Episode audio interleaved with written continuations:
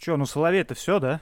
Все, теперь навсегда. Нет, ну, А Московский отметился? Отметился, пиетет. нет? Пос- нет, там я не день. люблю Соловей, мне он не нравится. Ну ты и пидор, а? Я согласен, что я пидор, но, понимаешь, вот эти проперженные кресла, эти маленькие расстояния между рядами. Нет, я понимаю, что это тот самый старый кинотеатр, в который все люди ходили, когда были маленькими и так У далее. тебя просто такая же проблема, вот как у тех людей, которые жалуются на победу. Типа, кресла маленькие, неудобно сидеть. Мне отлично. вообще. Когда ты ростом где-то по 2 метра и весишь 90 килограмм, тебе некомфортно там, где маленькие места. Ну, Ну, про вас, поменьше. ну, про вас, боевых гномов, я ничего не говорю. Хорошо. Нас Да. вообще весь мир, он создан для нас, а не для вас. ты Да, я понимаешь? понимаю. Но была очень хорошая акция под конец э, этого замечательного кинотеатра с огромным количеством залов.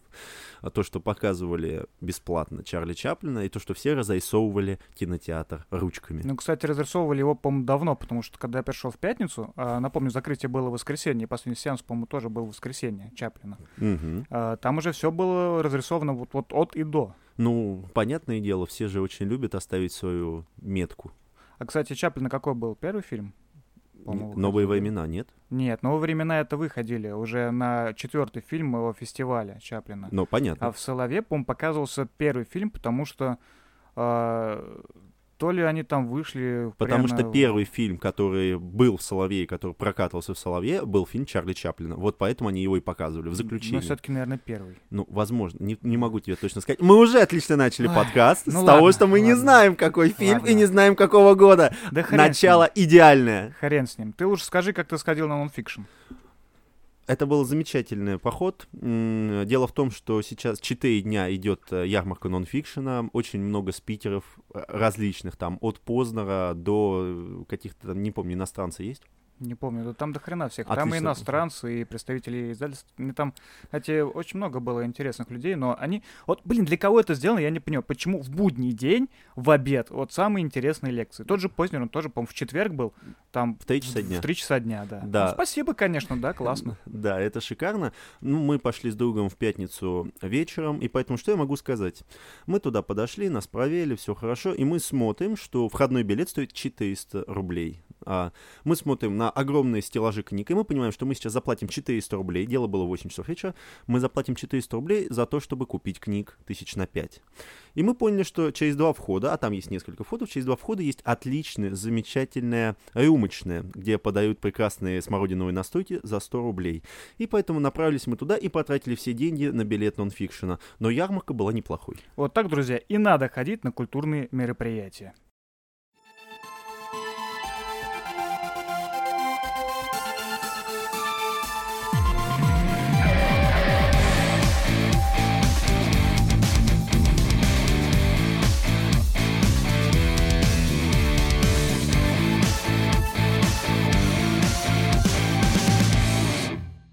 Бонжорно, уважаемые слушатели подкаста «Плотные бонвиваны». С вами традиционно Олег Вознесенский. Мискузи. И я, Александр Леонтьев. И этот выпуск, а также, я полагаю, что несколько будущих, посвящены одной большой теме. Это познавательная литература. Я под этим понимаю как научную, научно-популярную, мемуарную, историческую, публицистическую, публицистическую, черт возьми, литературу. Отлично. Олег, ну ты согласен же, да? У нас А. просто, помнишь, было какое-то недопонимание, когда я тебе про Пола Каланти рассказывал. Но это не то, что недопонимание. Дело в том, что эта книга была... Ну, во-первых, у нее есть название. Да, если дыхание растворяется в воздухе, насколько я помню. Да. а, А, когда, когда когда дыхание растворяется в воздухе. Дело в том, что это серия книг. А, Первая началась отлично, мы, мы о ней поговорим чуть позже. И вот эта книга рассказывает о том, как становится врачом в Америке, и о том, как врач, после того, как он достиг наконец-то успеха, он стал врачом, он начал нормально зарабатывать, у него появилась жена, и тут неожиданно у него появляется рак. И то, как он с этим справляется. Ну, как он справился, мы знаем. Он как бы умер, и книга была выпущена посмертно. Да, это понятно, но дело в том, что в этой книге очень мало вот научно-популярной литературы. потому Ну, что это там- мемуары же. Ну, это мемуары, но она издавалась как она, как научно-популярная. Мемуары. Ну, как бы, окей. Мне она просто очень понравилась, она прям такая пронзительная, и мне, как вообще ничего не имеющего общего с э, медициной, она очень понравилась. Ну, мне, как человеку, который хотел почитать что-то именно про, а, про врачебную практику или так далее, разочарование. Очень большое А, разочарование тебя от хватает этой что книги. читать по медицинской практике. Да, об этом, я думаю, мы конечно. тоже поговорим. Ну смотри, да, у нас возник главный вопрос, как бы, надо определяться с тем, что такое вообще нон-фикшн литература.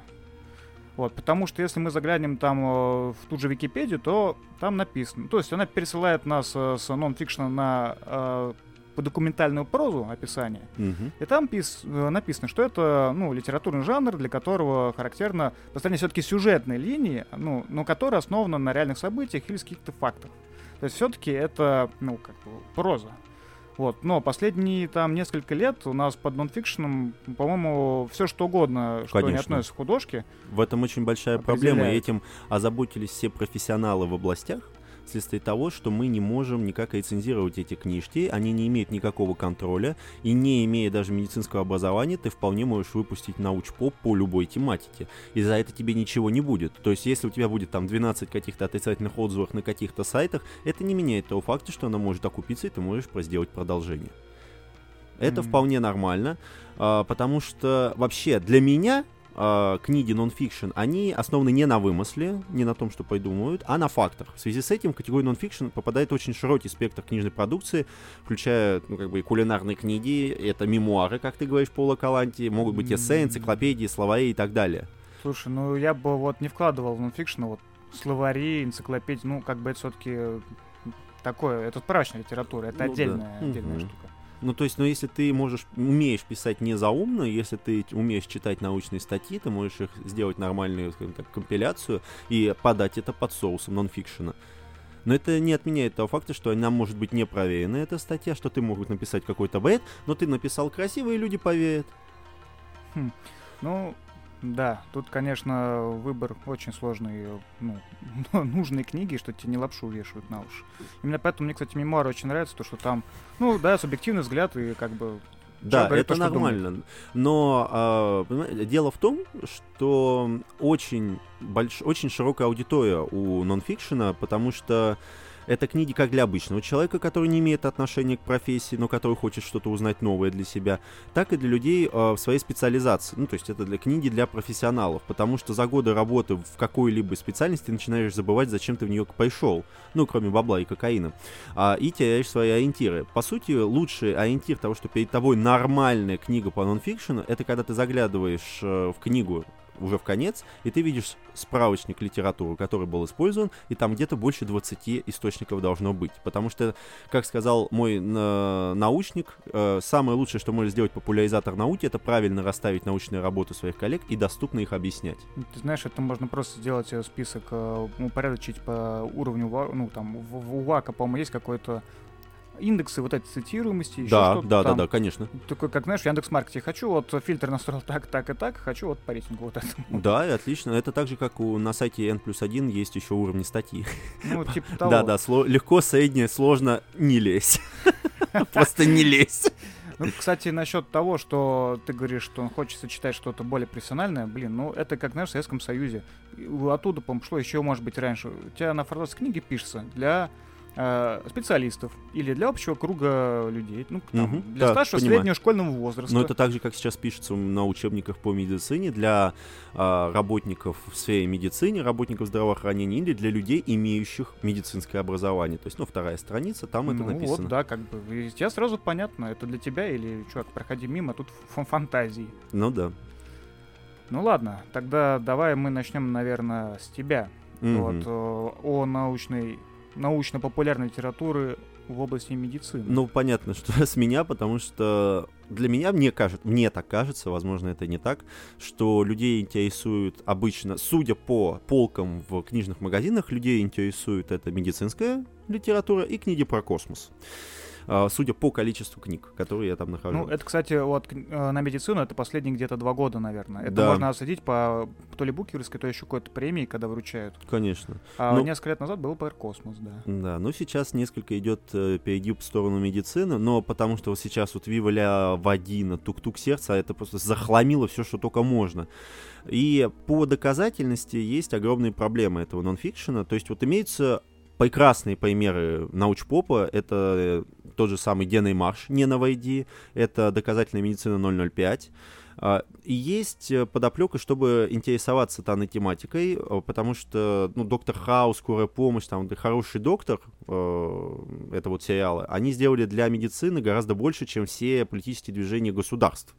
Э, и реально, когда ты заходишь в аудиторию и спрашиваешь, кто смотрел Доктора Хауса, ну, больше половины врачей поднимает руку, и больше половины врачей... Поднимают трость просто. Да, поднимают, да, поднимают трость и говорят, да, да, да, оранжевый, морковка, все понимаю.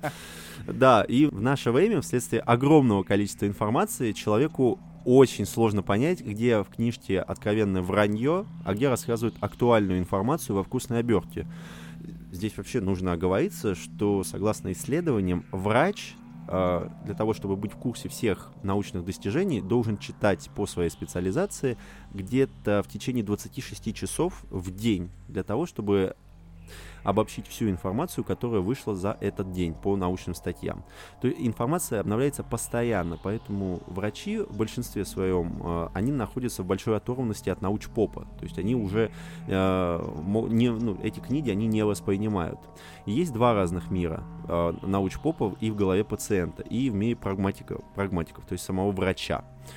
А, Поэтому сейчас очень много к тому же соприкосновений. И тебе очень приятно, когда пациент что-то знает по специальности, и когда он начинает спрашивать тебя интересные вопросы и не задает глупых вопросов. В этом еще плюс научпопа в том, что пациент узнает больше и задает меньше вопросов врачу в плане его специализации. Потому что до 2015 года это был огромный бич в том, что тебе указывают, как правильно делать, но ты сам как бы понимаешь, что это полный бред.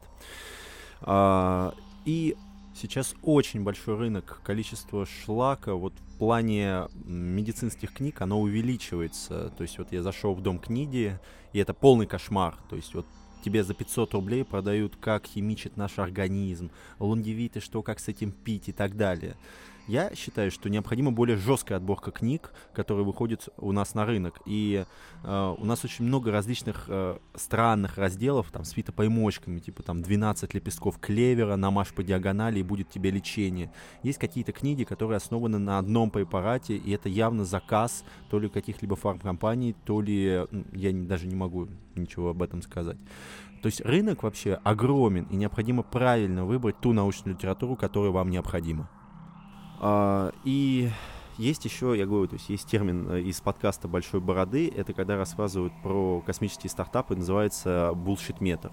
И необходимо настраивать этот булшит-метр так, чтобы выбирать научную литературу правильно.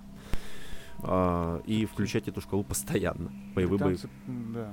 Да, иначе это полный атас. То есть потому что сейчас, к сожалению, на одну книгу хорошую по научпопу вы найдете 10, которые просто отвратительны и, э, самое главное, вводят вас неправильные данные которые там говорят о том, что правильное лечение, оно такое-то. В научпопе ни, ни в коем случае нельзя давать никакие советы по лечению. Это самое главное, наверное, что должны уяснить люди. Такая тонкая тема. Ну, кстати, вот насчет булшит-метра, почему-то британцы которыми я вот общался последние несколько лет, они очень любят слово bullshit. Вообще, ну, постоянно его используют везде, так. мне кажется. Так что неудивительно, что такой термин пришел. Uh, я вот к чему. То, что сейчас есть много, многие научные популярные книги. Вот, например, «Эффект теломер». Вот я тебя хотел про нее спросить, потому что мне книга понравилась. Но о, там тоже даны некоторые рекомендации. То есть, ну, там есть некая научная база, тебе много-много информации дают, в принципе, истории, там, открытие этих там тело теломеразу, да, по-моему. Так, да, да, да, да, да. Ну и даются некоторые э, советы и рекомендации, как э, ну, сделать, чтобы организм себя чувствовал лучше и прожить подольше, грубо говоря. Но ты же говоришь, что это, короче, хер, херня, лучше не прислушиваться к этому. Ну давай так, в эффекте теломер, э, вообще э, сам, сама книжка это отличный пример агрегации научной информации, поведения ее в адекватный вид для читателя. Это отлично. Но здесь э, в то же самое время нужно понимать, что там даются рекомендации в плане здорового образа жизни, то есть как себя вести, что надо кушать, там ну, это тоже было описано. Ну и то, что там нельзя там попадать под радиацию, потому что это разрушает белковые структуры, то, что не нужно принимать э, антибиотики и так далее. Но там нету именно лекарств. То есть тебе могут там предложить э, пить э, витамины, но это одно дело. Там нет такого, что тебе необходимо принимать лекарства. И там с э, красной чертой через все пространство этой книжки тебе рассказывают о том, что обязательно необходима консультация врача, генетика и диагноста. И это самое главное, что эта книга, она показывает тебе, насколько сложный механизм э, наследования у ребенка, то есть, э, то есть, что через тебя передается, через жену э, или женщину, вот уже. Жена и женщина, это, конечно, разные вещи, да. В современном мире. Да, да, передается ребенку. И это говорит, и эта книжка, она полезна тем, что она заставляет человека насторожиться в плане своего здоровья и здоровья своего потомства. Ну, это, кстати, хороший очень эффект, на мой взгляд когда ты начинаешь как так осторожнее относиться к своему организму. Ну, даже не то, что к своему организму. А дело в том, что там, если не ошибаюсь, очень много рассказывается про мутации, про то, как э, развивается наш геном. И вследствие этого очень большие проблемы возникают у людей, которые хотят детей, но не делают генетического обследования. Слушай, на, надо нашему другу из Нижнего Новгорода вот, порекомендовать эти книги, потому что мне кажется, если у него все-таки будут дети, они будут похожи на черепашку ниндзя, если он не перестанет злоупотреблять. Есть, тем, од, есть одна небольшая проблема, в частности у, у мужчин и женщин, то, что у женщин это то, что, то, что вот им выдалось в плане физиологии, то есть у них есть набор, который с ними до конца их половой жизни. У мужчин половой набор обновляется каждые три месяца. Ты знаешь, мне просто очень э, заставила грустить фразу до конца их половой жизни. Она ну, может как и быстро прийти, да? Так и не ну, очень. Ну, все зависит от женщины, прости меня. Если все отморозить, то есть как бы все, ты уничтожил весь свой запас. Больше у тебя ничего не будет. Грустная история. Я согласен. Не сиди на холодном, да? Да, и как минимум не сиди на холодном. Это естественно. Слушай, а у меня, кстати, к тебе вопрос. Я недавно начал читать, э, ну, прибежался, скажем так, книгу Шона Стивенсона о здоровом сне. Ну, она так называется «Здоровый сон». Так. Что-то, мне кажется, это вот по булшит-метру где-то очень-очень плохо. Ну, я ее рекомендуют как очень хорошую книгу везде, знаешь, как куча наград, куча рекомендаций. Но вот я так и не понимаю, как, э, короче, как правильно вообще спать. Как? Типа, Э, по часам, по... Кто-то говорит, лучше спать при температуре, ну, условно говоря, 22 градуса, да, это mm-hmm. лучшая температура. Средняя когда... температура по больнице 22, да, так, да, хорошо. когда они сильно быстро идут химические реакции, не сильно медленно, да. Mm-hmm. Кто-то говорит, что наоборот, надо в тепле спать, чтобы не тратить энергию зазря. Так. Вот, и все говорят по-разному. Вот как правильно. Что можно почитать на эту тему? На эту хорошую? тему ты не можешь ничего почитать вследствие того, что все, что сейчас описано в плане сна, это достаточный бред, потому что неврологи очень долго бьются над этой проблемой. А, проблемы и нарушения со сном могут быть связаны с двумя вещами обычно. Это неврология и это пси- психиатрия. А, с неврологией это связано нарушение мозгового кровообращения, вследствие этого мозг либо может не засыпать э, вследствие недостатка кислорода, э, либо это ну, что-то связанное с психиатрией, это может быть тревожность, нервозность и так далее. Для этого имеется очень много тестов у неврологов, для этого длительная терапия может быть. И в плане научпопа, того, что там нужно спать при 22 градусов, если у тебя уже нарушение мозгового кровообращения, тебе не поможет, что ты можешь спать там хоть при 40 градусов, что по 20 градусов.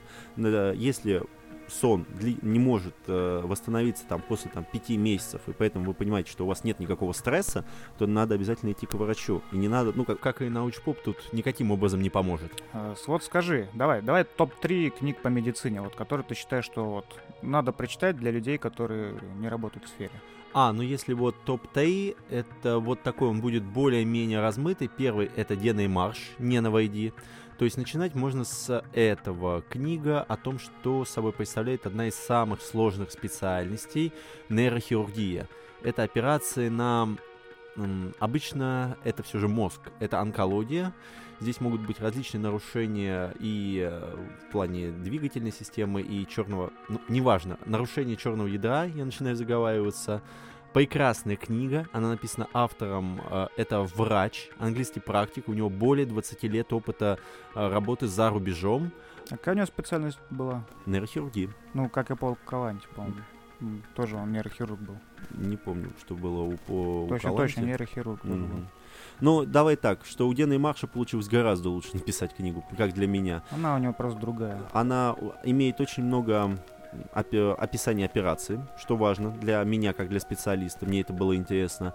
Она рассказывает о том, как э, живет врач за рубежом. Это приятно, я думаю, и врачам, и обычному читателю. И она рассказывает о жизни. То есть идет красная линия о том, как он начал учиться, о том, как он э, набирал опыт, и там есть замечательных несколько глав о том, как в 90-е э, он поехал в Украину. В Украину или на Украину? Опять. В на.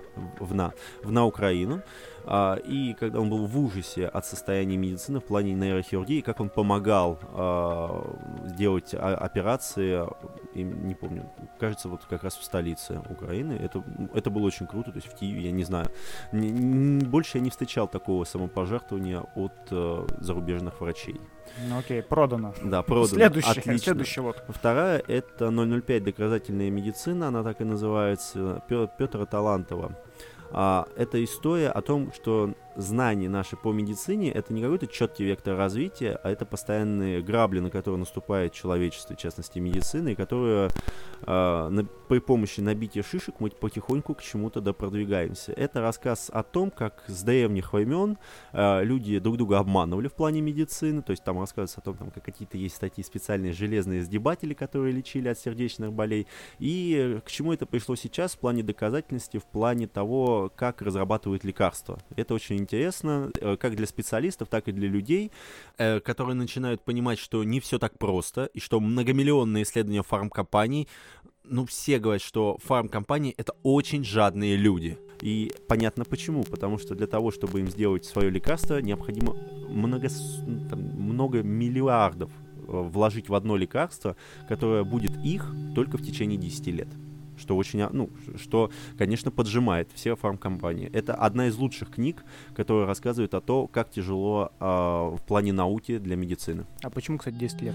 Потому что ты не можешь быть монополистом, и вследствие этого приняли закон, что через 10 лет после того, как ты выпустил лекарство, его могут использовать другие корпорации в виде женейков. А, вот значит. Конечно. И поэтому они стараются макси... ну, как бы увеличить свою прибыль до максимума.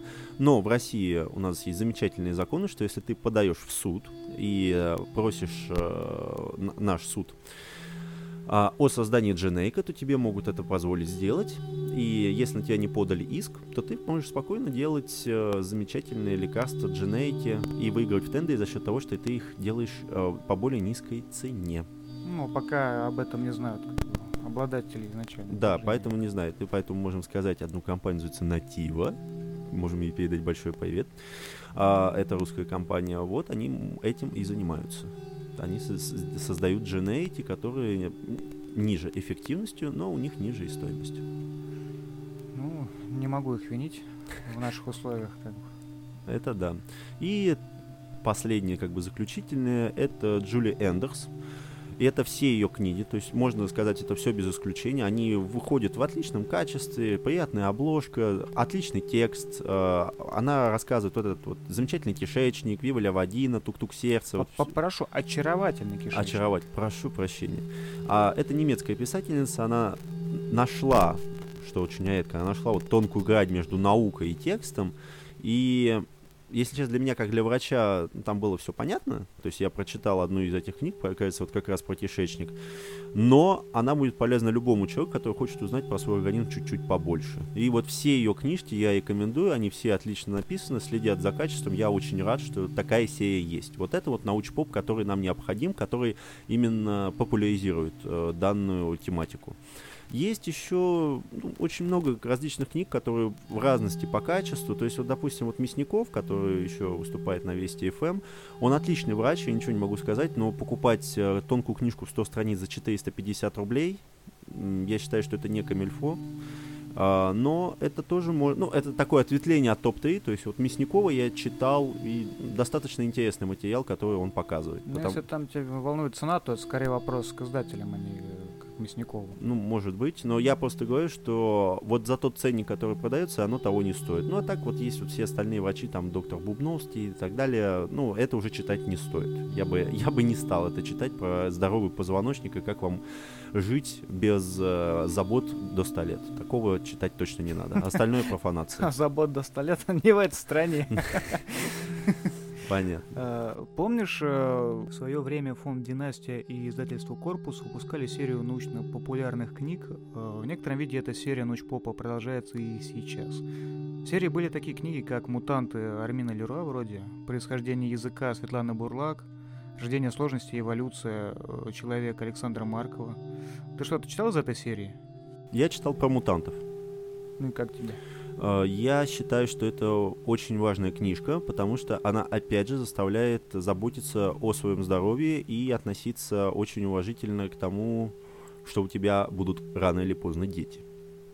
Это mm-hmm. очень хорошо. Почему? Там, там описываются одни из самых ярких случаев генетических мутаций в этой книге, о том, что происходит с детьми, а, как происходят аборты этих детей. Ну, все достаточно грустно. В картине рисуется в этой книге. Конечно, в реальной жизни, э, допустим, э, каждое из этих заболеваний, там, синдром Клайнфельтера, тайсомии и так далее, они, у, у каждого есть свой индекс, там, это 1 на 100 тысяч, это на 1 на 50 тысяч.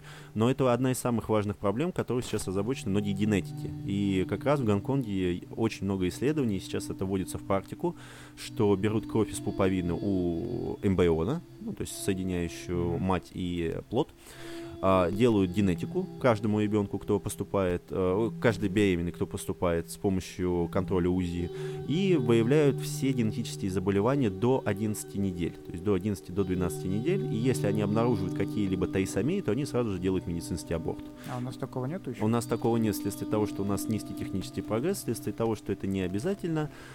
Ну и просто потому, что у нас такая медицина. А, и это новейшие разработки, то есть это вот было в 2019 году на Конгрессе, они только-только ввели это в обиход у себя в Гонконге, они пока этой информации в плане постановки на поток, они пока этим не делятся. А, но это один из таких первых звон звоночков о том, что мы должны а, заниматься именно предикцией, то есть а, уничтожением а, всех а, заболеваний в зародыше, потому что это Гатака гораздо... прям. А? Гатака прям, помнишь кино-то? Да, да. Но сейчас вся медицина, она строится на том, что необходимо лечиться еще, ну, желательно до того, как появляются основные симптомы заболевания. Ведь, по сути, все заболевания очень просто лечатся но мы их запускаем до такого состояния, ну, нет, ну и когда у тебя появляется лейкоз, это другой вопрос. Это уже другой. Но... Лейкоз — это другой вопрос. Yeah. Да, но в основном, ну, большинство болезней, которые нас мучают, там, сер- сердце, почки, печень, любая, любая там система органов, там, щитовидная железа, они легко лечатся на начальных стадиях. Проблема в том, что мы туда не приходим лечиться. Ну, вообще живем неправильно. Да, ну, это везде, это во всем мире. Но согласно российскому законодательству, в 2030 году каждому гражданину а, Российской да, Федерации mm-hmm. будет сделан генетический паспорт. Я жду, при том, mm-hmm. что генетическое секвенирование стоит сейчас в районе 300 тысяч рублей. Я очень сильно жду, когда они сместят это лет на 50. Да, будьте любезны. Да, будьте любезны сместить чуть ненадолго. Могу сказать то, что э, ты говоришь про цифры. Вот цифры субъективно для человека, как мне кажется, ну вообще не колышут. То есть мы знаем то, что самолет это один из самых безопасных видов транспорта. Так. Но при этом людей, которые жутко боятся летать, их очень много. Ну, конечно. Но, э, чем мне понравилась эта книга, она действительно как-то очень э, красиво показывает, насколько невероятно сложно вообще происходит э, формирование организма. Ну, как легко это разрушить. Да. Вот какая-то там э, маленькая бздюлина, которая случилась при формировании там какой-то белковой цепочки, угу. э, сбой в программе формирования, и все. И у тебя либо полмозга нет, либо там, не знаю, руки жоп, ну хотя это нар- нормальная ситуация. Да, да у тебя жопа это нормальная да. поломка. Вот. Ну, очень э, много врожденных, э, может быть, дефектов, причем самых причудливых. Я помню в этой книге, либо в книге Криса Фрита «Мозг и душа», не помню, там была такое, такая мутация, при которой э, человек видел цифры разным цветом. То есть у него все цифры были разного цвета. Ну, mm-hmm. не из-за того, что они были так нарисованы, а потому что у него, ну, а, в ходе обработки внутри там неокортекса или еще где-то, не знаю, был какой-то сбой, и при этом каждое число, и у него окрашивалось определенный цвет. Mm-hmm. И никак иначе. А, но дело в том, что вообще наша ДНК это огромная сеть, она просто огромнейшая сеть, и она обычно в защищенном состоянии находится именно для того, чтобы не было поломок. А когда у нас происходит зарождение, зародыши и так далее, это наиболее опасная стадия, когда могут быть поломки, и поломки обычно есть у всех. Это нормальное явление, но поломки могут быть разного рода и разного вида. То есть а, у нас есть там несколько сотен тысяч вот этого. То есть, ну, по сути, это основание аденин, тианин, гуанин, гуанин да, цитозин. А, и цитозин. И лучше. А, и с помощью этого у нас кодируется наша ДНК. Некоторые участки, они функциональны, то есть они отвечают за цвет волос, за... Иди ты, знаешь, за цвет волос. За цвет волос. За наличие. Или за наличие волос. Но тут уже проблема боевых гномов. Некоторые отвечают э, за деятельность желудка, за там, не знаю, переносимость лактозы и так далее. И поломки могут быть разные. В особенности это забавно, допустим, у девочек, потому что они чаще всего являются носителями. То есть у них не проявляется это заболевание, как, допустим, гемофилия, это самый легкий пример, чтобы было всем понятно. Но в то же самое время своим детям они передают это, и мальчик вполне возможно заболевает гемофилией вследствие того, что он уже а, гомозигота, как это сказать не по-научному. То есть он имеет этот признак и не может я стать э, носителем. Ну, первичные, дочерние, а, редуцированные или какие-то. Ну, короче, ладно. Но есть гомозиготы, есть гетерозиготы. Гомозигота это когда ген, он уже, он тебе сразу говорит, чувак, у тебя точно будет заболевание. Или не будет. Ты, просто диверсант получается. Да, да, просто диверсант, который э, сразу тебе это говорит. Помнишь, это тоже случай был описан прикольно про ложную слепоту, да, когда человек просто не воспринимает, ну, не может э, просто обработать то, что принимает зрительный нерв. Да, конечно конечно. Тоже, блин, пипец страшно. Да, это страшно. Это, я говорю, вот э, тот случай, который ты описал, я могу в это поверить. Я не слышал о нем, но я могу в это поверить просто вследствие того, что у него был поврежден именно тот участок, который отвечает за цветокоррекцию. Это нормально. Напомни мне, я тогда в шоу-нотах прям прикреплю книгу и главу, где это было описано. Mm-hmm, что меня, помню, это впечатлило. Это. Хорошо. Хорошо, ну тогда, наверное, с медициной мы потихонечку заканчиваем и переходим к следующему блоку. И здесь мы тоже с тобой нашли точки соприкосновения. Я думаю, если мы сейчас начинаем уже говорить про космос, я столкнулся с произведениями популяризаторов науки в этой части э, в 2016 году, когда захотел почитать хорошую биографию Эйнштейна. И я заметил книгу за, авторским, за авторством прекрасного американца японского происхождения 70 лет под названием «Космос Эйнштейна» а, как открытие Альберта Эйнштейна изменили наше представление о пространстве и времени. Господи, ебать, название. Они, знаешь, это не ищет легких названий. Вот, да. Почему это просто космос Эйнштейна? Да, Окей. да, ну космос Эйнштейна, ну да. Она издана была, мне кажется, в 2016 году. А, да, как раз она и была издана в 2016. А, мне очень понравилось, что эта книга, она достаточно небольшая, то есть в ней есть лаконичность, что очень редко, к сожалению, для людей от науки это лаконичность. Да, особенно в названии. Ну да, ну название. Единственное не лаконичное там это название книжки.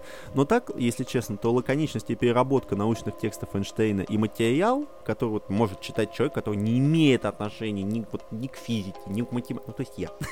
Это, это я, не к математике. Не к математике, а ты там объемы э, смешанных составов тоже на глазок, что ли? Там, типа, мне просто два пальца вот этого ре- реагента. А да? зачем? Это все делает э, автомат. Ты просто, а, ну, конечно. Блин. А ты как думал? А ты... Нет, слушай, нет, ты, можешь, на вас ты можешь, конечно, вот так титровать пипеткой по 001, но ты понимаешь, что это все гораздо лучше сделает автомат. Мне кажется, на биостанции так и делали вручную все. Ну, э, проблема биостанции, мне кажется. Но сам автор Митио Каку, он отлично расставил вещи открытие Эйнштейна на фоне всей его жизни. Потому что а, обычно, ну, рассказывают про Эйнштейна, что он великий ученый, но никто не знает вообще, как он жил. Да, вот это очень грустно, кстати, во всех, да. во всех э, биографиях. Да, и по сути эта книга, она состоит из двух слоев. Это биографии, э, перипетии в жизни Эйнштейна и его перипетии на научных фронтах, потому что э, хоть это и великий ученый, но его научные идеи и достижения были явно не, не того времени. То есть э, его многие осуждали за то, что он выдвигал такие теории. Многие говорили, что он безумец. Э, и он зациклился на одной идее. И все и только потом, там, в течение там, нескольких десятков лет, они поняли, что это вели, ну, великие открытия, которые изменят в мир в будущем. И все это уместилось на где-то там 400-430 страниц, что говорит о том, что данный представитель науки не страдает графоманством, что для меня всегда праздник. А, и после этого я решил перейти к более близким контактам третьей степени и приобрел, если не ошибаюсь, «Будущее разума» и «Физика невозможного» книжки тоже у него. И здесь я честно тебе скажу, я не буду нести чушь о том, что это прекрасные книги, бла-бла-бла, потому что я ни хрена не понял, что там написано. То есть там первые 20-30 страниц я понял, а потом все. Но если ты сможешь объяснить, что там было написано, если ты читал, конечно, это хорошо. А, но я точно знаю, что он верит в телепатию, и э, там вот была физика невозможного, и он рассказывает о том, что возможно путешествие во времени. А, а так как он профессор теоретической физики и более четверти века преподает в Нью-Йоркском колледже, то а, я не могу относиться к его открытиям или к его научным разработкам адекватно, просто вследствие того, что я ни хрена не понимаю. Знаешь, я перед тем, как э, начну рассказывать про Митио как у тебя, я пока не забыл. Э, вот ты говоришь, то, что биография Эйнштейна переработанная, да? Да.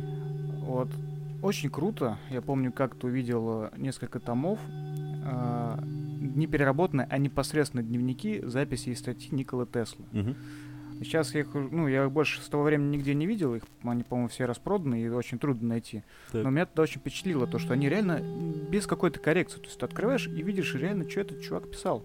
А учитывая, насколько он был крутой, ты такой открываешь, что вау! Такой, я, конечно, ни хрена не понимаю, но вау! Это круто. Да, круто, ничего не понял. Ну, когда-нибудь вдруг поймешь там, ну, я не знаю. Так, хорошо. С надеждой на будущее, как говорится. А насчет э, доктора Каку, ну, что я могу я сказать? Ну, доктор что Акула? Или как, как... Все хорошо, доктор Каку, хорошо. Да, Простите. Доктор Акула, да. да. А, можно сказать, вот с чего как бы начался его путь, чтобы понять, насколько он крутой. Он в старших классах а, у себя в гараже собрал ускоритель частиц. Вау. Я просто вот когда ну, читал его как, биографии, так. к сожалению, автобиографии у него нет, не выходил, он не писал Пока еще. биографии, тоже, в принципе, я не видел. То есть есть какие-то статьи, ну и его книги о науке. Так. Ну, вот. И очень повезло то, что ну, у него достаточно бедная семья была. Они ему ну, всячески помогали доставать металлолом для создания катушек там в гараже. Угу. Он еще камеру Уилсону там сперва сделал, ну, чтобы отслеживать траектории частиц ну, школьник старшей школы, вот трудно представить, что он настолько круто там все это сделал. Ну да. И, наверное, не было бы у нас такого великого ученого, если бы его Эдвард Теллер не заметил. Так. На одной из выставок там, ну, школьных, э, как это в Америке происходит, там шоу талантов или что-то такое. Угу. Ну, у них это достаточно распространено, а, что они всегда находятся в поиске светлых умов. Да, вот. А Эдвард Теллер это был очень крупный ученый, который э, тоже участвовал в Манхэттенском проекте наравне с Фейнманом и остальными. Mm-hmm. Ну, то есть это очень большой величины ученый, и он э, возглавлял какой-то вес фонд. в науке. Ну да, помимо этого он занимался не- некоторым, наверное, отбором. То есть у него был свой фонд для умных людей. Так. И очень повезло, что они вот сошлись в этой точке. Вот. Uh, у, не, у Митио Каку очень много, ну, не очень, ладно, это я, конечно, зря. Ну, книг 5 я у него видел. У них даже больше. То есть, если вы загуглите Митио Каку, вы поверите, что там такой уже не маленький список. Но так как еще есть множество переизданий, тут вопрос в другом. И то, что некоторые книги еще не переведены на русский язык. Но он достаточно плодовитый, я бы это назвал так. Ну, в этом и есть минус. То есть, э, те книги, которые я у него читал, э, это «Физика невозможного» и физика еще чего-то. Там Будущего. Две, физика будущего, по-моему, да, они подряд шли. А, очень много идей кочуют из одной книги в другую. Ну да. Вот это минус, потому что если ты прочитал одну, ты можешь, наверное, половину второй уже не читать. Ну, знаешь, это как и с научными исследованиями. То есть ты обычно делаешь какой-то стилет научного исследования, а потом, опираясь на этот стилет, ты начинаешь продвигать, продвигать дальше, дальше, дальше. И, по сути, все твои научные статьи, которые могут выходить там в течение от 3 до 5 лет, они могут основываться на одном исследовании, которое ты сделал большое. Ну, возможно, согласен. Ну, поэтому можно прочитать, допустим, какую-то одну книгу у него, Мгм. а потом посмотреть э, кино. В свое время Митио Каку очень много делал программ для Discovery Science, по-моему. Мгм. Я просто несколько лет назад э, купил себе телевизор 32-дюймовый. Вот, первый мой телевизор после большого этого селектора лучевой трубки, знаешь, так, который на кухне Так. стоит сейчас. Вот, и повесил его над кроватью, думаю, что это будет очень хорошая идея. А, Как сказал время, это идея барахло. Вот. Но фишка в том, то, что как раз после покупки что-то я там как-то крепко заболел. Это, кстати, никак не связано с покупкой телевизора, ни в коем случае. Я просто решил полежать дома да, пару И дней. что-то неделю я валялся э, на кровати с температурой, ну и, соответственно, смотрел телевизор. А поскольку антенн телевизионной у меня не было, я просто этот, подключил кабель и по IPTV смотрел э, Discovery Science. Потому что Так. ничего другого я там особо интересно не видел. И каждый день мой любимый Митио Каку там выступал с очередной программой. Причем через несколько дней они начали повторяться. Я начал жить в бесконечном таипе. Да, учитывая температуру и вот эти вот э, Я промежутки сам, сна, я сам оказался на Discovery Channel. Я Ну, уже побывал на Марсе. по- погружение было полным. Вот там, кстати, немножко помогала программа с Нилом э, Тайсоном, да, по-моему, так его зовут. Он, он немножко разбавлял общество э, американца японского происхождения. То есть попадал с Венеры на Землю. Я, я так- всю вселенную облетел. Я просто- Мелко мысли. Понятно, я помню просто в прошлом году, я тоже где-то в декабре заболел, и в это время как раз э, вышел Red Dead Redemption, второй про ковбоев, и ты когда в температуре 40 играешь, а, ну, в такую медитативную игру и несколько засыпаешь, ты э, за неделю ты уже становишься нормальным, а- обалденным гангстером, который скачет по дикому западу, и ты уже не всегда понимаешь, где явь, а где игра. Это отличный, а, кстати, это отличный плюс заболевания, когда ты просто максимальное погружение. Ну, тут с тобой согласен, да. В этом, ну, там очень тонкая грань, потому что когда температура она как раз стирается. 39-40, я вообще не могу не смотреть, не играть ни во что, потому что у меня глаза в кучу, и я все, короче, Да, трупаком. Поэтому ты слушаешь Митю Каку и улетаешь в будущее. Об этом будет написано в следующей его книге. Как, как Александр Леонтьев улетел от моих программ в будущее. Так. Ладно. Ладно. Ну, а теперь, я думаю, мы можем перейти к Стивену Хокингу. Как, куда, куда бы мы ушли без его книг и его авторитета? У меня был инцидент на втором курсе, когда меня выгнали с э, одного из циклов по экономике, и когда я начал агрессивно доказывать свою точку зрения. Дело в том, что профессор, который у нас вел, сделал замечательное заявление, что я не понимаю, зачем нужны такие ученые, как Стивен Хокинг, ведь он ничего не дает в практическом плане. На что я резонно ответил, что не бывает прорывов в прикладной науке без э, таких людей или без развития теории. Это так же, как недавно было интервью у Дудя с, э, с отличнейшим просто заявлением от Андрея Коняева, что теоретические науки — это чернозем, в кото- из которого вырастают дары для человечества. Ну, Фундаментальной науки, правильно. Ну да, будет. извините. А, С огромным сожалением мы потеряли этого великого человека. Я как раз добрался до его биографического фильма «Теория всего» 2014 года, Мгм. А, которую перевели почему-то как теория Стивена Хокинга или вселенная Стивена Хокинга. Ну, то есть наши локализаторы всегда Ну, на высоте. когда, всегда. Да, и я всем бы порекомендовал эту, эту картину, потому что Энди Рейд- э, Рейдман, он просто замечательно справился с ролью человека, который постепенно теряет контроль над своим телом и становится заключенным в свою собственную клетку, а, а, ну, как бы так сказать, паралитика. А из его книг, и вот тут мы можем точно сказать, что он очень много написал, их там порядка 20. Я прочитал «Теория всего», но, если честно, мне этого хватило, чтобы понять, что такое для меня очень сложновато. Ну, то есть сугубо в ознакомительных целях. Если ваши мозги более либеральны к числам и к физике, вы обязательно должны это прочитать. Это очень хороший язык, даже с переводом, поэтому ну, вы будете с удовольствием это читать. И, кстати, за это спасибо, я думаю, все же издательству АСТ, которое ничего не переврало. Это, э, книги, они очень такие мас- масштабные, то есть это о зарождении мира, о формировании планет, о том, там, как э, формируются черные дыры и почему они показаны так, как сейчас вот мы видели, допустим, в Интерстелларе, ну и так далее. То есть очень а, огромные цели, которые он изучал и которые он описывает. Это замечательные книжки, которые я рекомендую всем, кто э, увлекается космосом, при том, что они сейчас продаются ну, не так дорого, они хорошо иллюстрированы и сделаны просто отлично. М. Ну, при Интерстеллар это ты скорее к Кипу Торну надо обращаться. Это он там консультировал и писал книги об этом. Ну, а дело в том, что как раз я читал книгу о том, как создавался Интерстеллар, и то, что они еще опирались на научные исследования Стивена Хокинга. Ну, это само собой. Э, ты прав насчет э, издания книги, потому что я, наверное, видел только у Хокинга такие вот большие и красиво иллюстрированные тома. У всех остальных ученых, популяризаторов там как-то все-таки меньше формат, Мгм. как-то менее красочно. Вот. Он, конечно, в этом плане прям очень хорош. Очень хорошее издание. Не могу похвастаться, что я читал много книг. Он как-то мне с самого начала, ну, как-то не очень зашел. Не знаю почему.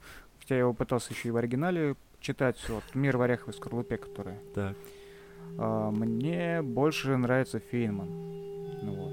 А насчет э, фильма с Хокингом, там еще с этим, с м, Кабер- к- к- Кукумбером этим, с Бенедиктом Камбербэтчем в 2005 году выходил фильм Хокинг. Так. Говорят, тоже очень неплохой, но я его не смотрел. Ну вот видите, понимаешь, тут как бы говорят, ну мы не можем ничего об этом сказать, потому что мы этого, к, сожале- к сожалению, мы это не смотрели. Ну, а посредственно там о отзывах можно сказать, что он, в принципе, неплохой. Мгм. Но э, теория всего, конечно, очень хорошее кино. Шикарно. Вот. Ну, могу сказать, что для меня все-таки, наверное, научная популярная литература вот в плане космологии это мой любимый мистер Фейнман. Так. А, Его книги, как э, и научно-популярные, так и именно научные, его лекции по физике, они просто великолепные.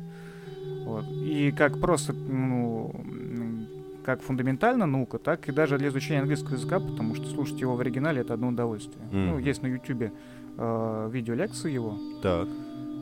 Если есть такие люди, которые не читали его книг, если все-таки есть такие, я очень рекомендую, прям вот настаиваю, что вы прочитали его книгу под названием «Вы, наверное, шутите, мистер Фейнман». Это великолепнейшая книга. Вот. э, Это скорее книга не о науке, а о жизни в науке. Он пишет э, о своей жизни. А этот парень жил очень интересно. И живет он сейчас. Я вот, кстати, сейчас то- только сейчас задумался, жив ли он. Мне кажется, что да.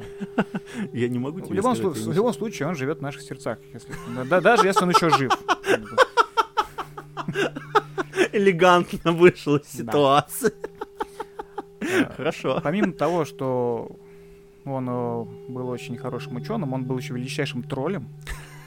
Потому что как он ездил э, к японцам после Манхэттенского проекта, это просто очень, очень интересно. э, как бы да у вас тут что-то зашкаливает. Да-да-да. А у вас сегодня ничего не щелкнуло в голове. Тончайший. Да, тончайший. юмор. Так, хорошо.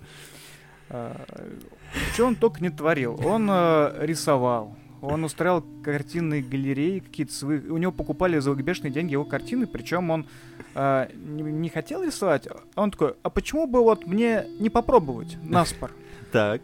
И ли, он там писал картины или что-то, ну, не сильно долго, но это хватило, чтобы сделать кучу картин, устроить галерею, показ и продать кучу работ за бешеные деньги. Он нас взламывал сейфы. Что он только не делал. Это просто Жизнь у него была наполнена весёлая. красками. Да, По вот полной реально. программе. Вот просто читаешь и думаешь, блин, вот хотелось бы походить, конечно, на него. Это просто неунывающий человек, который находит профит просто в любом занятии, мне кажется. Вот. У него есть еще другая книга, тоже, она не про науку, а скорее про, про жизнь. Вот, она тоже называется не лаконично. Она называется а, «Какое тебе дело до того, что думают другие?» Так, хорошо. Эта книга уже не о нем э, конкретно, а о его семье и его друзьях. Так. Но тоже написано великолепно. Вот, вот очень рекомендую прочитать эти две книги. Отлично. А, но если мы хотим углубиться в загадки космологии или что-то такое, вот, посмотреть, по- что такое теория струн, М-теория, я очень рекомендую прочитать Брайана Грина. Так. Это один из первых и, наверное, самых таких растиражированных э, популяризаторов именно э, теории струн. Мгм. Вот, его книга «Элегантная вселенная», там кучу наград, по-моему, э, заслужила. Она стала финалистом э, Пулитцеровской премии в разделе нехудожественной литературы в 2000 Мгм. году. Там. И экранизаций тоже очень много было. Э, Этот, э, ну, этот ученый появлялся неоднократно в разных э, фильмах, сериалах и прочих продуктах масс-медиа. Он, кстати, в «Ради волне» появлялся и в «Теории большого взрыва» сериале. Но он не то, что даже появлялся. Еще Джим Парсонс, э, он сказ... говорил, кто исполняет роль э, этого Шелдона э, Да, в да, теории большого взрыва, ведь он в интервью всегда говорил о том, что он э, для того, чтобы выглядеть аутентично как э, физик, э, он читал несколько книг. Это все же про Вселенную, то, что ты сейчас описал, и Хокинг.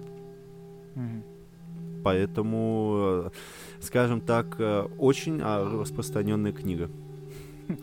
Да, еще этот один из немногих ученых э, с высоким числом Эрдёша Бейкона, с определенным. Это такая шуточная характеристика э, ну, научной творческой активности ученого. Так. Вот она как-то очень хитро читается, я не буду там вам сейчас о ней рассказывать. А, могу лишь добавить, что вот с, э, из известных ученых э, там определенным числом обладают только Карл Саган и Стивен Хокинг, еще помимо Брайана Гарина.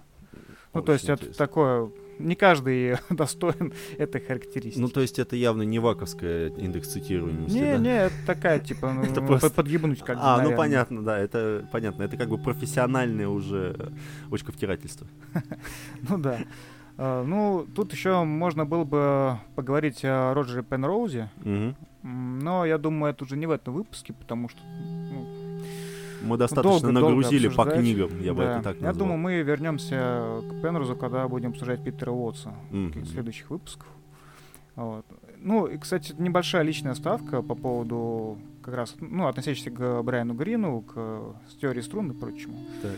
Э, Я когда готовился к институту, э, ездил э, в Москву на подготовительный курс там преподавателем, Мгм. и как раз очень дико угорал по Half-Life 2. Ну, Да, да. там же главный герой это физик, теоретик, Да, там да, все. да. И там даже музыкальные треки, которые написаны э, Келли Бейли, они названия носят прям такие ласкающие слух. Например, Калабияу или Broken Cemetery. И ты такой сначала, ну, когда слушаешь, ну, в Винампе там листаешь треки, смотришь эти названия, такой, «Ну, окей, окей, да, какие-то там Калабияу. А потом, когда читаешь э, Брэна Грина, у тебя там опачки, пространство Калабияу, там, которое объединяет Риманову Да. геометрию, еще там несколько э, по подпространственных там каких-то теорий. Потом по зеркальной симметрии. То есть ты думаешь, о, сломанная симметрия в игре, это что-то такое круто, Да. которое нарушает такую многообразную теорию там многомерности миров. Вау, круто! И такой едешь и немножко офигеваешь от глобальности идеи. Но это мы с тобой, как уже говорили в одном из выпусков, о том, что произведение является отличным, если ты а, узнаешь потом о том, что у него есть дополнительный слой. Да, Кото- многослойность. да, он многослойный, и о том, что ты узнаешь это уже после того, как ты его прочел, про, там, проиграл, прослушал и так далее, и тут ты неожиданно узнаешь, что это имеет дополнительный смысл, который не всем ясен. И это очень круто. Да. Ну, С этим я кстати, согласен. Да, если кого-то заинтересовало, есть э, книга как раз Шинтона Яу о теории струн и скрытых измерений Вселенной. Там как раз про эти свернутые пространства. Может быть, кому-то будет интересно. Но, блин, я начинал ее читать там как-то, ну, для меня, наверное, слишком хардкорно. Я не готов, не готов читать это. Я еще не готов к тому, чтобы с мое пространство стало угловым. Ладно, тогда с блоком, наверное, по космологии заканчиваем. Да, я думаю, мы должны уже закончить, потому что книг, да, книг уже столько, что можно просто охренеть. Ну, давай, наверное, немного обсудим э, мемуарные романы. Так. Я их тоже причисляю к нонфикшену. Ну-ка, Ну и ну-ка, я могу что рассказать? Могу рассказать о мемуарных романах, э, в частности, в сфере космических исследований, ну, в силу того, что некоторое время работаю в этой сфере. Так. А, Первое место у меня всегда четко определено. Я не перестану пиарить великолепнейшую монографию Бориса Евсеевича Чертка под названием «Ракеты и люди». В четырех томах. В четырех томах, да. Ебать! А, Вот, ну, вот, вот, вот это мужик не пожалел. Написал про себя четыре тома. у него было, было много материала, поверь мне. Хорошо. Жизнь Бориса Евсеевича заслуживает вообще вот многосерийного сериала какого-то очень высокобюджетного, да, от HBO. Так. И, ну, у меня не хватит знаний сейчас и умений рассказать о нем корректно. Это настолько был великий человек. Мгм. Ну, могу только упомянуть то, что он э, стоял у истоков отечественной космической программы, Так. э, ну, начиная от э, развертывания в советской оккупационной зоне после Второй мировой института ракетостроительного, где они у немцев э, технологии там изучали, которые при, разгроме украли. Ну, сперли, короче, они. Да вот ты Сперли, там так да. обтекаемо это говорил. Ну, допустим, Да. хорошо. Ак- аккуратненько. Нежненько, Аккуратненько. Там аккуратненько. Пенемюнда, еще там что-то было. Так. Вот. И э, вплоть до самой смерти он э, в 2011 году скончался. В возрасте, между прочим, 99 лет. М, Это прям Хорошо. очень хорошо, да. Три звезды чистая. И За уровень. 5 звезд. пять. Нет, ну ладно, хорошо. И все эти годы он э, всегда был в теме. То есть э, он был зам главного инженера в свое время НИИ-88, если это кому-то говорит о чем-то. Ныне это ЦНИИМАШ. Так. Э, Он был замом главного, ну, генерального конструктора НП «Энергии». Сейчас это РКК «Энергия». Он участвовал, по-моему, во всех, ну, крупных точно, как бы, в более мелких, я не знаю, уж назывался он настолько или нет, но все проекты вот на слуху, там, Буран, Мир, Прогресс, вот, все- везде он там был точно. Вот, то есть, этого человека Куда очень сложно везде он. да. А, И что еще очень важно, он смог все это описать э, очень живым и легким языком. Она очень классно читается, очень приятно. Четыре тома? Классно, Да, легко читается? да. Я не видел ни одну книгу Это в загадка, я не знаю. Я говорю, в четыре тома не видел ни одну книгу, которая читается легко. Ну. «Властелин, «Властелин колец» три тома. Но он не читается легко. Ну, слушай, не знаю. Ну, то есть это... После, после Брайана Грина и Хокинга, мне кажется, это, знаешь, достаточно просто. Ну, хорошо, ладно. Может быть. Вот, так что очень вам рекомендую перечитать. Четыре, ну, их можно читать э, потихонечку, потому что четыре тома, они четко разделены на определенные На временные отрезки. На год вы можете себе просто купить на 2020 год. Всего в этом году я читаю только одного автора. Все, не, не воспринимаю больше информации, да? Раньше его было достаточно сложно найти, потому что тираж весь был распродан. Мгм. Но, по-моему, в этом году его начали пересдавать. да. Отлично. Нет, ну это очень круто, что такие книги вообще переиздают. Ну, да. Ну, сейчас, наверное, появляется некоторый тренд. Вот с медицины меняется снова вектор на космос, потому что сейчас что-то очень много начали переиздавать и делать новых, новых книг. Но я писать. думаю, что если у нас будет больше науч-попа по медицине и по космосу, это гораздо лучше, даже, ну, э, к сожалению, вне зависимости даже от качества, это все равно гораздо лучше, чем обилие очень странных романов «Я убью тебя трижды, и ты поцелуешь меня дважды». А, Не, не обязательно в этом порядке, Да, да? не обязательно в этом порядке, знаешь, это, это уже четвертая книга. Четвертая книга в серии, не обязательно в этом порядке. Я думаю, это только в плюс. Ну, согласен, да, тут сложно спорить. Э, Следующая книга, которую я бы мог рекомендовать, это книга некого О.Н. Замятина. Я полагаю, Н это Олег, а Н, ну, я не знаю, может быть, Николай. Но в итоге это псевдоним. Псевдоним Олега Соколова. Верка А Соколова. Книга называется «Мы стремились к небу». Я ее смог купить у автора на Евроконе в 2015 году, по-моему, в Питере проходил. Мгм. Очень интересный человек. Вот. А тираж сколько? 500 экземпляров первой книги. Ну, вот ну, короче, хер вы ее была. найдете. Отлично, ты порекомендовал А, книжку. Нет, ну подожди, подожди. А, Ты видел, я тебе показывал эту книгу, там обложечка уже слезла немножко. Сейчас ее перевыпустили в, уже под другой обложкой, и там написано не Оэн Заметин, а Олег Соколов. А, так, То понятно. есть уже под другой фамилией Маски сброшены. выпущено, да, маски сброшены, к сожалению. а, тираж посмертный. Но сейчас можно заказать эту книгу, там даже сайт, по-моему, есть, посвященный книге специальной, где можно заказать. Так. А, ну, если вкратце, как бы Олег Соколов э, был э, тоже на краю вот, науки. Мгм. Вот. А, Он принимал участие в испытаниях и сверхзвуковых крылатых ракет, и лунных э, станций, и зондов. Много чего через него прошло. А, Шаловливые в, развертыванию протона и рокот он тоже принимал участие. Он работал так, ну, в Хруничево, насколько я знаю. Космический центр Хруничева. А, Также, что будет интересно, он работал э, над воздушным стартом и морской старт. Вот, который сейчас э, принадлежит SL платформа. Это морская платформа для запуска. Так. Наш ответ Илону Маску, да? Вот, который се- сейчас, вот, ну, в этом году, по-моему, должны перетащить на Дальний Восток. Всю платформу? Да, ну она ж плавучая, что. Как плотик взял. Пару этих, да, буксиров и поехал. Главное не перевернуть по пути, как буровую вот несколько лет назад. Будет немножко обидно. Ой! Я нечаянно. Ты, зря, кстати, смеешься, очень много людей туда погибло. Ты знаешь, они очень быстро под воду уходят. Очень быстро. Кто? Бурова или люди? Как правило, они уходят совместно. Олег. Комбо. Нехорошо смеяться. Плохой, Олег, плохой. Так, хорошо. Ну, плохо, но хорошо. Да, уважаемые слушатели, это человек врач, вы понимаете, да? Он с такой же улыбкой будет там, наверное, операцию пройти и так же угорать. Вот Смотри, селезеночка выпала. Ну, а, в общем-то, это вполне нормальный, естественный процесс. Это так же, как у всех анестезиологов, есть свой собственный набор... а, Кокаина. Нет, не кокаина, свой собственный набор фраз, как заставить ребенка подышать в маску, чтобы он заснул. А, Кто-то рассказывает, ну, потому что если это дети где-то до 10 лет, им нужно как-то рассказать так, чтобы они все же захотели подышать, потому что, как оказывается, если ребенок не хочет дышать, он скорее себя замучит до того, что он посинеет, но, он не будет дышать в маску, и поэтому у каждого из анестезиологов есть охуительная история о том, что посмотри, сейчас будут динозавры. И сразу, и сразу масочку надевают и говорят, хочешь посмотреть красивый мультик? Если врачи в теме, они, они рассказывают, смотри, а вышла новая серия этого сериала. Сейчас ты Хочешь увидишь». посмотреть Да, новый да. сезон Adventure Time? Да, да, да, да, да. Занюхани. Да, и все. И это, ну, это нормально, это прикольно.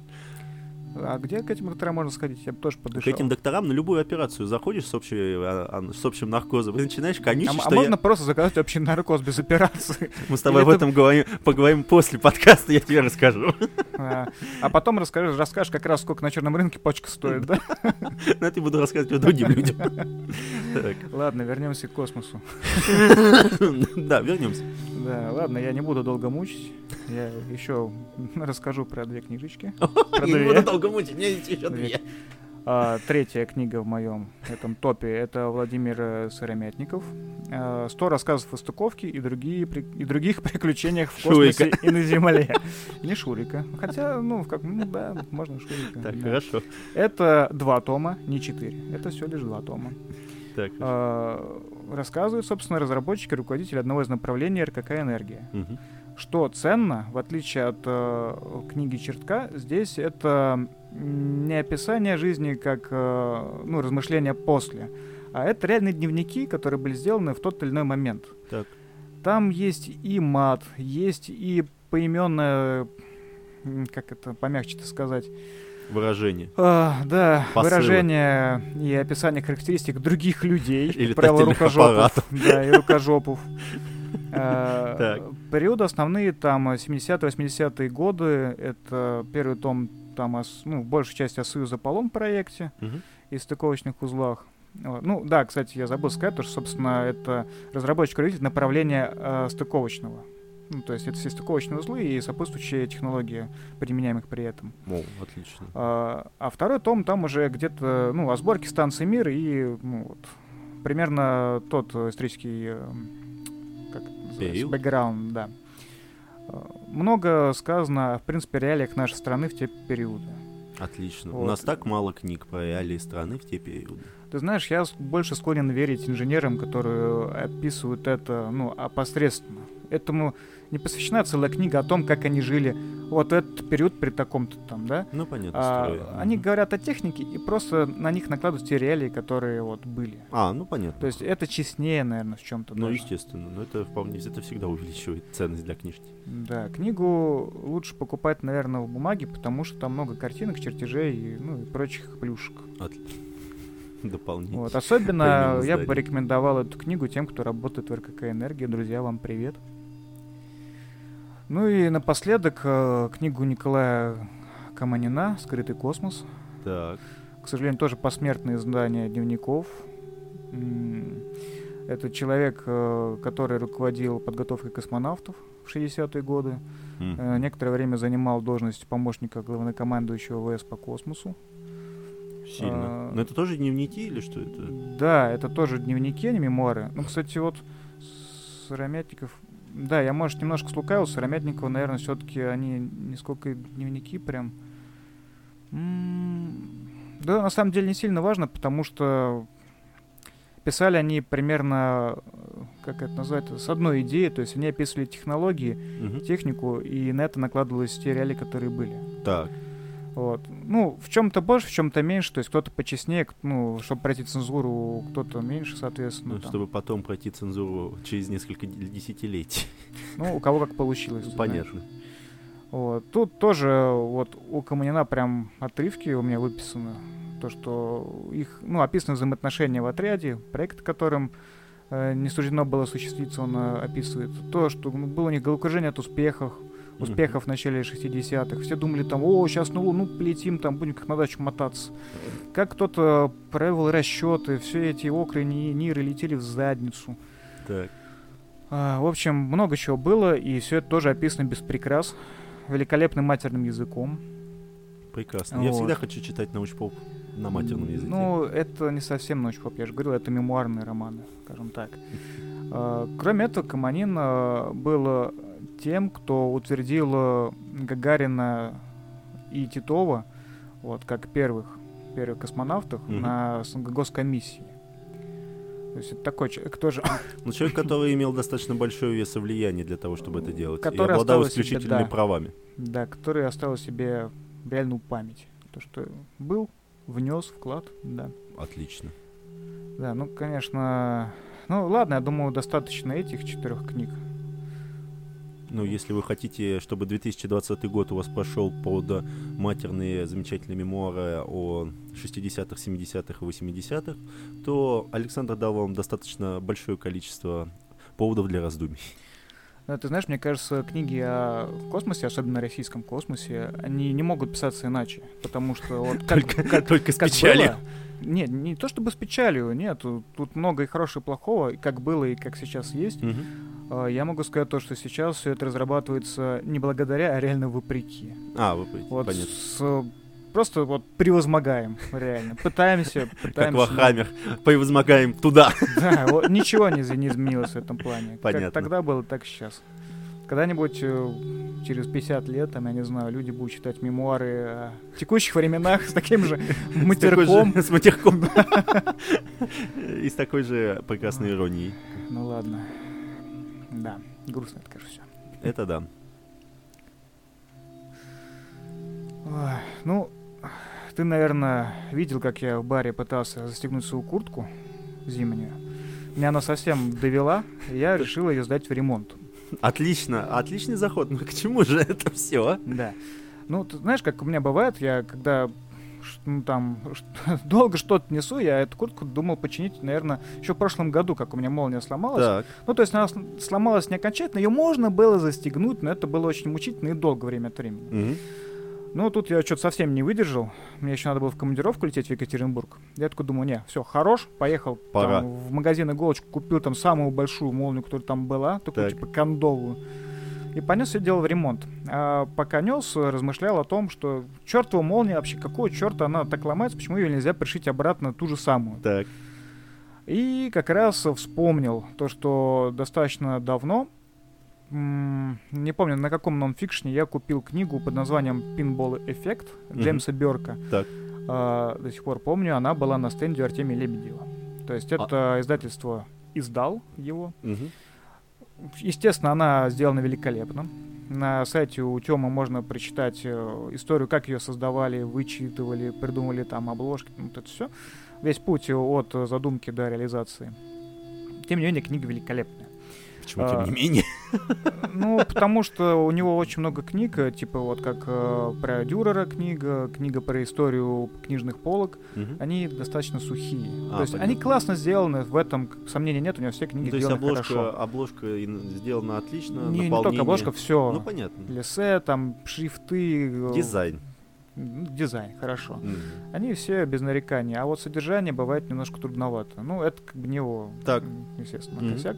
Ну так вот, э, в этой книге была описана история создания молнии. Мгм. То есть изначально это вообще было средство для застегивания обуви, э, предложенное э, Уиткомбом Лео Джадсоном. Так. Пометочки в руке. Ну что, ну А, потому что выговорить и запомнить это сложно. Ну да, очень много информации. А, Поговаривают, что это изобретение э, было обязано появлением э, друга Джадсона, который страдал болями в спине, и он просил э, изготовить какой-то метод шнурования ботинок просто одной рукой. Так. Не знаю, насколько это правда. Другая версия, мне кажется, более правдивой. То, что в то время, как их называли, беспутные 90-е, Не, те самые 90 а Ой-ой-ой-ой-ой. 1890-е. Ой-ой-ой-ой-ой-ой. Так. Когда укорачивались юбки, оголялись лодыжки, в связи с этим была мода на высокие сапоги на пуговицах. Естественно, чем выше сапог, тем длиннее застежки. И Так. чтобы это все застегнуть, представляете, вот каждая, каждый крючочек в каждую эту застежку, это очень занимало много времени. Мгм. Ну, а изобретение Джадсона было призвано это время сократить. Так. Вот. Как бы то ни было, э, придумал он эти застежки и крючочки с петлями и бегунком. Э, Это было вот как раз ну, 1891 год. год. Так. А запатентовал, и впервые на публике это появилось только в 93-м. И как раз, э, когда это появилось на публике, э, это появилось как патент, э, но особо этим никто не заинтересовался. Не Мгм. пришло еще время. Но в уже 1908 году э, шведский инженер Гидеон Сунбек, ранее работавший, вот тут внимательно, в компании Вестингауза в Фюльсбурге, э, запатентовал ее как молнию. Ну, Мгм. то есть он сделал некоторые апгрейды, сделал там гибче, тоньше, надежнее. Ну, все как всегда, версия Ну 2.0. да, улучшил, запатентовал, а к 1918 году молния это уже вшивалась в униформу матросов американского флота. Ну, то есть пошло дело. Да, м, использовалась повсеместно. Мгм. А к 30-м годам 20 века молнии были везде. А, кстати, тут тоже забавный факт, то что в 30-х, ну, в 1930-х годах Так. а, молния стала неким символом сексуальной активности, потому что позволяла снимать одежду в разы быстрее. А, Ну, а посредственно это считалось несколько неприличным носить э, наряды со змейками, потому что это ну, подчеркивало их доступность и легкомыслие. Да, слушай, все подчеркивает э, легкодоступность, короткие юбки, каблуки и так Ну, далее, в там разные подобное, времена топики. это имело разную степень распространения. Сейчас тоже, знаешь, в этих арабских странах, о, женщина в мини-юбке и в этом, о, надо бы ее там. Ну, кстати, есть замечательный роман э, под названием «Шагал», Куда шагал? так и называется. Шамал, простите, Шагал, блядь. Шагал, Шамал. Ушагал. Да, про, т- про военный переворот на Востоке, где-то в 80-е годы. И там рассказывается про то, что если женщина ходит без хиджаба, то она вызывает у мужчины только похоть, похотливые мысли, и она в этом виновата, что он ее изнасиловал. Поэтому... Тут можно что угодно к чему угодно. Да, это и привлечь. согласен, это все естественно. зависит, наверное, от духа времени, ну и культурных, э, от культурного бэкграунда в этот самый момент. Да. Знаю, Я бы хотел э, зачитать отрывок, почему я э, про Виссенгауза так вот Да, почему сказал. я при о легкой мысли о том, что мне нужно заменить молнию, вместо того, чтобы быстро это все поменять, ждал этого год. Э, ну, помимо прочего, известен тем, то, что он изобрел э, тормоз у поездов. Так. А, И вот сейчас я зачитаю коротенький отрывочек. А, Благодаря своему изобретению Вестингаус познакомился с одним гением из Хорватии, который каждую неделю надевал новый красно-черный галстук, использовал носо- носовые платки только по одному разу и выбрасывал, ненавидел бильярдные шары и квартировал в гостиничном номере вместе с голубями. Как вы думаете, кто этот был странный джентльмен? Этот любитель голубей, голубей был Тесла Никола. Так. А, И чем э, интересна эта книжка Pinball Effect, то что она в разных главах описывает разные изобретения. Ну, ход э, изобретений и сопутствующих, э, как это, исторических событий, связанных Так. с этим. И книга снабжена, снабжена порталами. То есть э, в том или ином месте э, историческом сошлись несколько разных людей, которые впоследствии в другом месте, в другой год тоже как бы э, благодаря тому, что они были уже знакомы, создали что-то иное. Мгм. Ну, то есть некоторые кросс-ссылки между разными временными отрезками и разными А, ну э, понятно. влияющими на мир и вообще э, событиями. Отлично. Нет, ну это, Это очень круто. Это шикарно, я Вот, и поэтому, когда в главе вы читаете про молнию, это вообще глава о том, как появился фастфуд. Мгм. И как изобретение молнии э, связано с индустрией фастфуда, которая сейчас повсеместна. Идеально. И, казалось бы, ну, как это может быть связано? Но если вы почитаете книгу, э, там такие переплетения просто невероятные. Вот как с Теслой, как бы Виссенгаузом Ну, и потому что, как, молниями. э, ну, как многие думают, как и во многих, скажем так, книгах это описывается, что, ну, Никола Тесла придумал это. Один, на- знаешь, это просто он придумал это в таком-то году. Все. А что, как и почему, это очень классная книга вследствие того, что она объясняет от начальной задумки, э, которая была вообще Всю совсем в череду, всю другой, да, совсем в другой области и как пришло к тому, что произошло. Да, к сожалению, главный минус, ну, наверное, как и плюс этой книги, в том, что она очень э, концентрирована. Там очень много информации, имен, дат. Сложно переварить. Понятно. Ну, зато оно того стоит. Да. Ну, если я уж о пинбол-эффекте сказал, я Так. бы упомянул еще книгу под названием «Пуговицы Наполеона». Э, 17 молекул, которые изменили мир, называется. Так. Она несколько похожа на пинбол-эффект, но она более упорядочена и, ну, как ты говоришь, более лаконична, наверное. Так. Там тоже показана связь, но это связь между химией, ну, в частности, э, молекулы Мгм. и э, связанные с ними какие-то химические элементы, нах- находящиеся в тех или иных пр- продуктах или изделиях, Так. а, в лекарствах, я не знаю, там много всего есть. А, И это тоже сделано от э, больших штришков к маленьким. То есть э, начинается глава о некотором соединении э, химическом, которое содержится в некоторых э, растениях, например, перце. Мгм. И как это, как этот там белок, правильно, это белок же, да, Так. Повлиял э, на страны и привел к эпохе великих географических открытий. А, ну, То есть, по сути, понятно. эта гонка была за Перцы. специями. Гонка перца. Да. Ну, эта книга тоже э, в издательстве «Корпус» выпущена, серия Мгм. «Элементы». Так, Ну, прошу любить и жаловать, почитайте, интересно. отлично. Ну, закончим, наверное, на игровой теме. Игровой теме? Да. Игровой Я- теме? я на Наконец-то! прошлой- Я на прошлой неделе дочитал книгу Андрея Подшибякина «Время игр». Ты, ты, ты читал, нет? А, нет, я не дошел до книги во имя игр. Ну, я бы сказал, что книга хорошая. О чем? О книгах, Олег, как ты думаешь? Но мне она очень понравилась, потому что там описываются именно те игры, которые я играл, любил.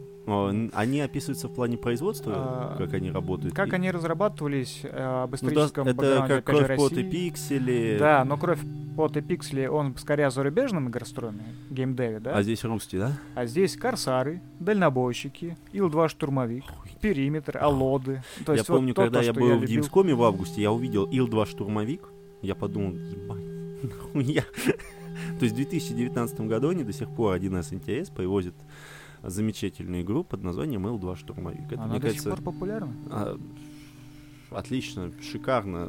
Многие любят космических рейнджеров 2, я не против.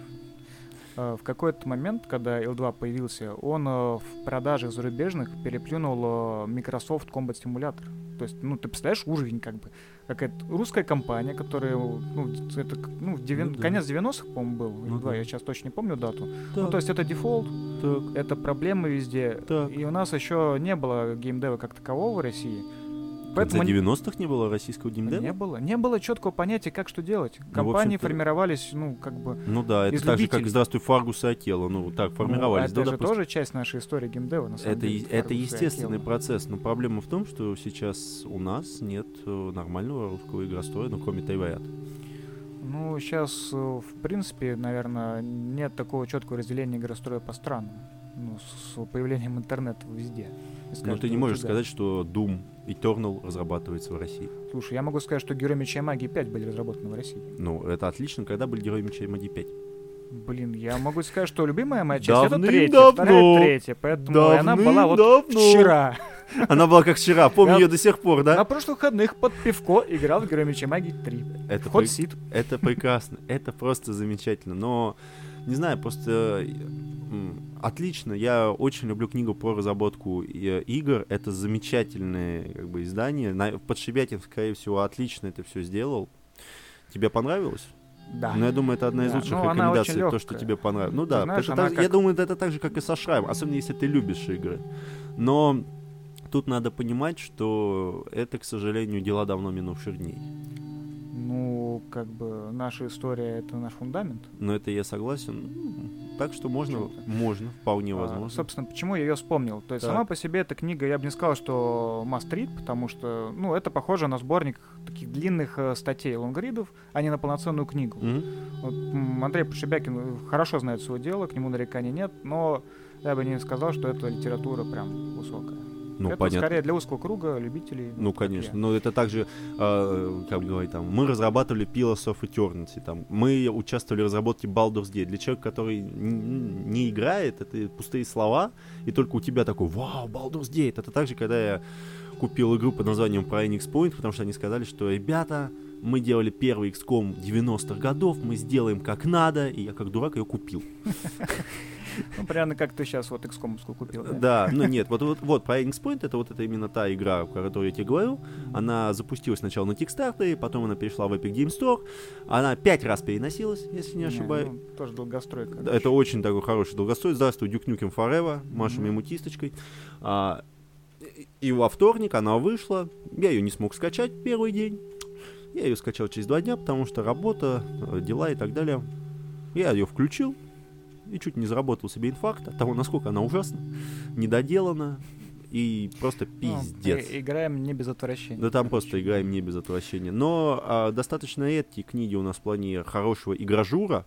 Это очень редко, когда у нас выходят хорошие игры. Ну, кстати, сейчас это модно стало, вот, книги выпускать, связанные с, с гражуром.